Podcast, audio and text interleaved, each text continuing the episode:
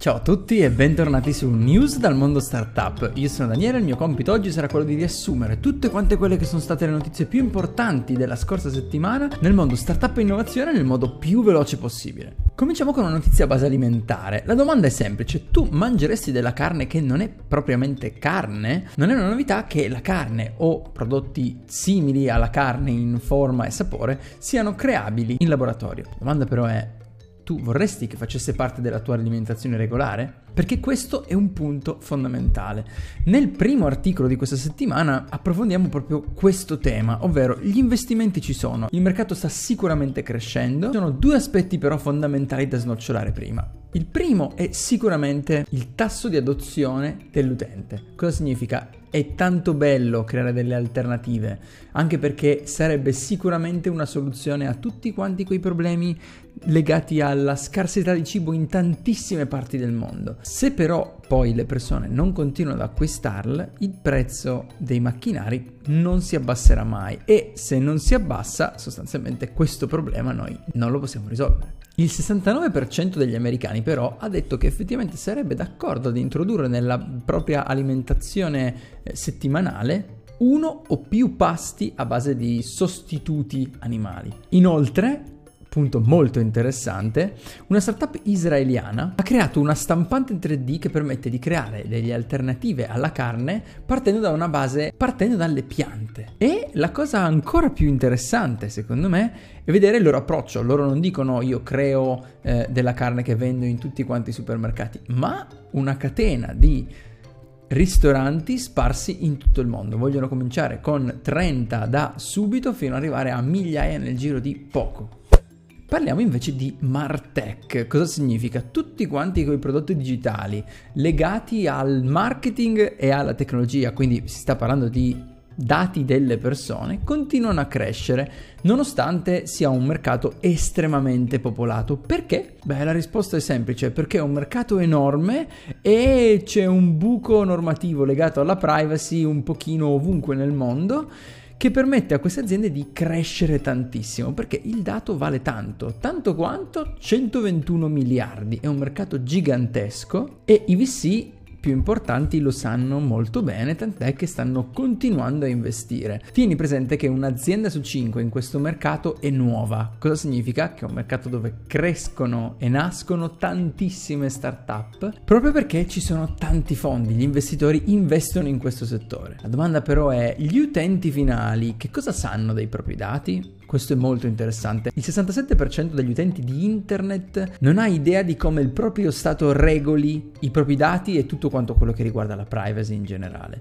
Ma un dato ancora più sconcertante è che il 79% delle persone su internet non ha, è convinta di non avere controllo sui propri dati. Quindi è chiaro che eh, in questo marasma e in questo mercato sicuramente gigantesco l'informazione, o, o ancora meglio la disinformazione, conta parecchio. Meta lancia il suo guanto, è ancora in fase di sperimentale, ma eh, a meno che tu non abbia vissuto su un altro pianeta fino a questo momento, sicuramente hai visto la presentazione di Meta o quantomeno ne hai sentito parlare. Eh, molto bene. Eh, Meta, la nuova azienda in capo a Facebook, sta appunto immaginando un nuovo mondo virtuale. Come però percepiremo, come toccheremo questo mondo? Ecco, questa è una delle prime soluzioni che l'azienda ha tirato fuori. Un guanto che permette alle persone di interagire in un modo un po' più fisico con oggetti non reali, virtuali. La cosa pazzesca è vedere il livello di investimento di questa azienda, che per carità è un'azienda gigantesca, quindi ce lo si aspetta quasi, però le tecnologie utilizzate per sviluppare questo progetto sono pazzesche. Si parla di tracciamento della mano, render aptici, robotica, microfluidi e lo so, sembra un giochino, sembra una cosa alla The Sims, ma è un mercato, ancora di più sarà un mercato che tutte quante le grandi big tech andranno a rincorrere, quindi ha senso che loro continuino a investire. Il mondo di Uber si è capovolto. Uber la conosciamo un pochino tutti per l'azienda che ha inventato quel servizio di trasporto di persone, sicuramente una delle prime, una delle più famose, su questo si può disquisire. Eh, comunque, come quasi sicuramente sapete, Uber però non fa soltanto trasporto in alternativa al taxi, ma A gennaio del 2020 ha lanciato Uber Eats, un servizio in competizione diretta con eh, tutti quanti quei servizi che ti permettono di ricevere la, un pasto cibo a casa in tempi veloci consegnati da una persona tendenzialmente in bici, auto, avete visto sicuramente le soluzioni più disparate. Adesso però sono usciti i numeri del nuovo quarter di Uber e che cosa viene fuori? Viene fuori una cosa molto interessante, ovvero che l'azienda ad oggi sta facendo il grosso dei ricavi, per carità anche grazie al Covid, da Uber Eats e non più da Uber, servizio vecchio, se così vogliamo dire. Vi lascio sempre nella newsletter, oltre al link a tutti quanti i numeri di questo quarter, un fantastico grafico che fa proprio vedere eh, la, innanzitutto l'aumento e la crescita dell'azienda, ma soprattutto lo shift che c'è stato da pre e post Covid proprio grazie a Uber Eats. Ora, non voglio dire che l'azienda non avrebbe eh, non sarebbe sopravvissuta eh, senza lanciare quel servizio, ma sicuramente ha dato una mano. E tieni presente che eh, Uber Eats, almeno per quanto riguarda le quote in America, è molto lontana da essere leader di mercato. Tieni presente che ad oggi ha soltanto il 24%. 500 milioni per le smart city. Ok, no, non è in Italia, purtroppo. La settimana scorsa Biden ha firmato un documento chiamato One Trillion Infrastructure Bill, che sarebbe un documento che va a definire tutti quanti i prossimi investimenti degli Stati Uniti d'America nelle infrastrutture e di questo trillion di cui si parla, 500 milioni andranno proprio alle smart city.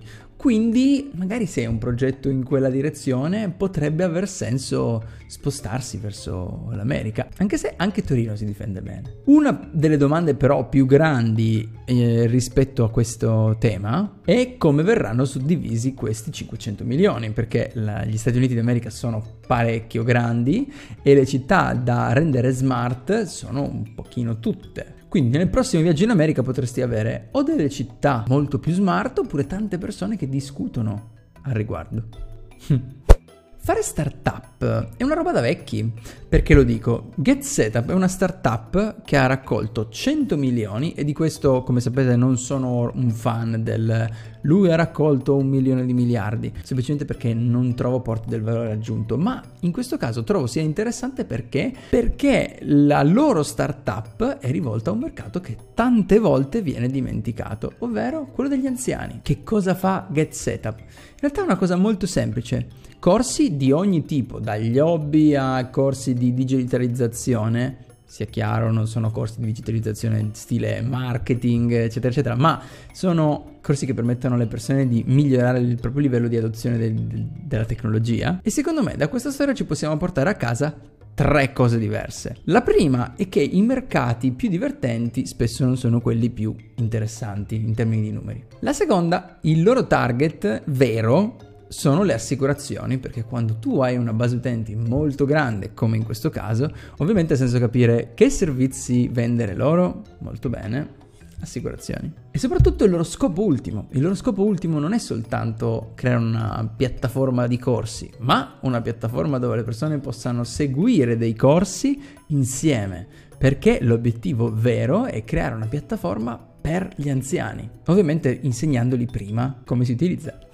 E per ultimo vi lascio con una parodia eh, di Zuckerberg, un po' perché mi fa sempre ridere questo personaggio che è sempre molto goofy, molto poco anche naturale. E ci sta che quando tu fai una, un, una comunicazione a tutto il mondo per quello che riguarderà il futuro dell'umanità, se vogliamo, qualcuno ti prenda per il culo. Ecco, a questo proposito l'Islanda se l'è giocata molto bene, hanno pubblicato eh, una parodia di Meta che secondo me vale la pena guardare. Ovviamente vi lascio questo e tutti quanti gli altri link nella newsletter a cui vi ricordo vi potete iscrivere gratuitamente, così potrai rimanere aggiornato su tutte quante quelle che sono le novità del mondo startup e innovazione, anche se hai l'attenzione di un pesciolino rosso. Quindi ragazzi, questo era News dal mondo startup, io sono Daniele e noi ci vediamo la settimana prossima. Ciao!